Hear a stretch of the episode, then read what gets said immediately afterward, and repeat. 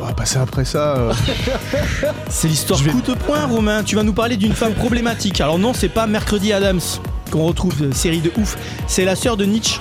Un portrait de femme, ok, mais on est quand même sur une femme nazie. Euh, ouais, parce que nous on va se remettre à parler histoire. C'est vrai qu'au départ, euh, j'ai fait chier euh, Rémi en, en changeant mon, mon, mon sujet de chronique au dernier moment.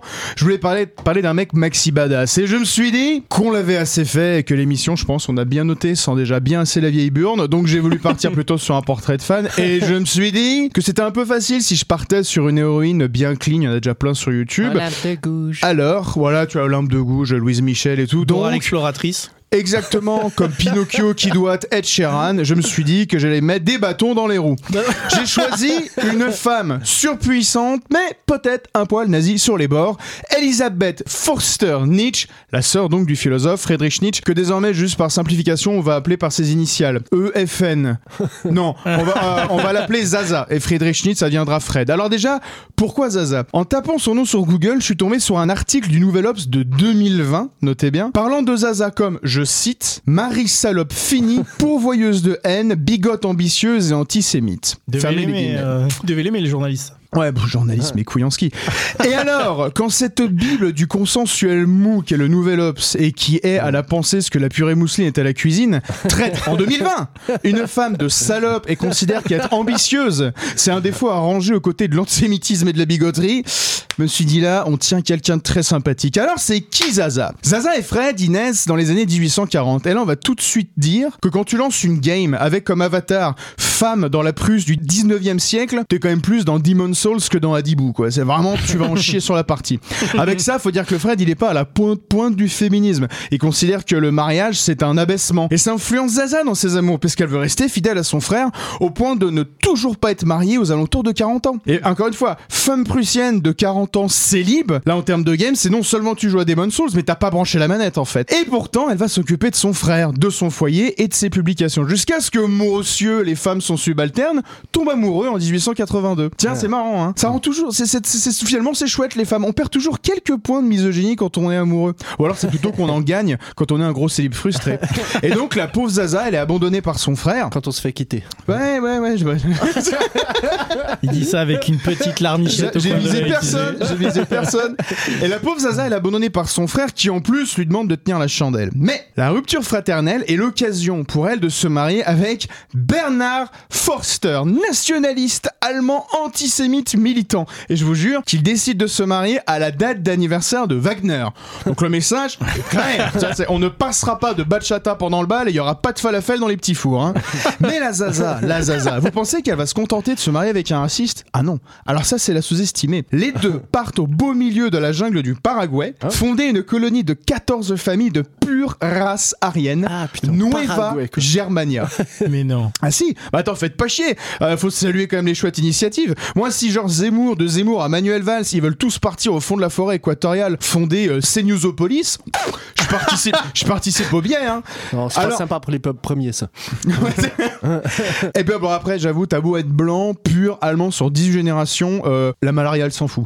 Elle s'en fout vraiment, voire même elle est un peu plus à l'aise. Donc le temps que ces blaireaux remarquent que le fléau juif fait quand même moins de dégâts que le fléau de la chiasse, ils meurent presque tous. Bernard abandonne la colonie et Zaza et va se suicider. Oh. Mais la Comment Zaza, Comment abandonnée, il se prend de la strychnine et de la morphine. Et la Zaza, abandonnée pour la deuxième fois par les hommes, seule dans sa jungle, elle va tenir la colonie toute seule. Et encore aujourd'hui, la localité Nueva Germania, elle existe. Et il y a des locaux qui sont, alors très partiellement, des descendants des survivants. Ça fait un choc, hein. vous arrivez là-bas, euh, tu tombes sur un « Oh, amigos, toma salveta una Knoblauchwurst !» Ça, tu l'as, tu le captes pas tout de suite. Donc pendant ce temps-là, en Europe, notre Fred Snitch, dévoré par la syphilis, s'effondre mentalement et devient un gros légume moustachu sans conscience. Alors Zaza, elle rentre illico pour s'occuper de son frère, rassembler ses textes, ses cahiers, ses notes, tout faire publier et ainsi écrire une biographie de son frère. Et c'est là que l'odieuse Marie Salope est née. Parce que Zaza aurait falsifié des textes, non seulement pour se donner le beau rôle dans la vie de Fred, mais aussi pour adapter sa pensée à la pensée nazie. Si Hitler s'est servi de Nietzsche sans biter un seul mot de sa pensée, c'est la faute à cette immense salope de Zaza, qui de toute façon ne le dit-on pas assez, n'y comprenait que dalle en philo.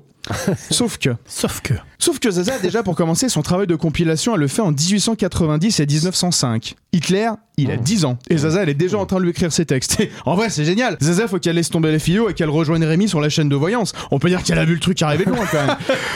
D'autant plus que déjà, elle est pas toute seule, elle est soutenue par tout autant d'intellos, de bourgeois, de banquiers, mais qui, pourvus d'un pénis, ne sont du coup pas des salopes. Voyez C'est une petite magie, c'est un truc comme ça. Faut, faut plutôt avoir un pénis. Et puis bon, des erreurs antisémites, Nietzsche, il a, pas, il a besoin de personne pour en écrire. hein. Il va traiter Vilamovitz de jeune homme infesté par l'arrogance juive. Les juifs sont des singes dégoûtants dépourvus d'esprit. Et si les fanzous de Nietzsche, Dieu sait qu'ils sont nombreux, ont pu ignorer si longtemps les petites boulettes de caca qu'il avait cachées dans sa moustache, c'est justement parce que Zaza les avait expurgés en fait de ses bouquins. D'ailleurs, la Zaza incompétente, que ce soit clair, elle va prendre des cours de philo pour se mettre au niveau. Elle est nommée trois fois au prix Nobel de littérature. Trois Ah, fois, wow. d'accord? Et avant la Première Guerre mondiale, les nazis, ça existe même pas. Alors c'est vrai, en 1935, alors qu'elle a 89 ans, elle ne refuse pas que le Führer en personne organise une cérémonie de mémoire en l'honneur de Nietzsche. Mais hé, la vérité, petite allée de SS, 20 ans, bien apprêté, costume Hugo Boss cintré, ça fait comme ça. Quand t'es si près du dépôt de bilan, tu vas babouder ton plaisir quand même. Tu te fais zizir. Et il n'en a pas fallu plus pour qu'elle paye très cher, et d'ailleurs déjà de son vivant, son pire crime. Être nazi? Non. Non, Heidegger l'a bien vécu. Reinhard Heun, dont on a parlé, il a fondé toutes les écoles de commerce allemandes. Et puis chez nous, les partis que les nazis ont fondés, ils existent toujours. C'est quoi Non, non, c'est pas ça son vrai, son, son vrai, son vrai crime. C'est d'avoir un vagin. Avoir un vagin dans un monde d'hommes et du haut de ce même vagin parler de science. Voilà qui a fait porter à notre cher Zaza toute la responsabilité des défiances de l'héritage de Nietzsche. Alors en conclusion, qu'on soit clair, là, moi, ce que je vous dis, moi, j'ai rien découvert. hein. Ça fait plus de 60 ans que les féministes ont compris la complexité de cette femme. En règle générale, quand les féministes s'aperçoivent que tout le monde s'acharne sur une gonzesse, c'est qu'a priori, elle a fait quelque chose d'intéressant, quoi. Mais ça n'empêche que le Nouvel Ops, étendard du bon goût conformiste bourgeois et bien pensant, traite, sans y voir aucun problème, une personnalité littéraire de cette envergure de salope ambitieuse. Alors, petit message pour le Nouvel Ops. Eh, ton maquillage de féministe, là, je crois qu'il est un peu comme ton journal sans l'argent des milliardaires. Il coule. Merci. Allez, C'était bravo. Romain. Voilà. Abonnez-vous, likez et partagez notre podcast Louis 1664 à retrouver bien évidemment en intégralité sur vos applications de podcast préférées. Louis 1664, c'est l'émission Histoire et Humour. Josquin, Romain, Rémi et leurs invités vous accueillent à leur table pour donner à l'histoire la saveur d'un apéro entre amis.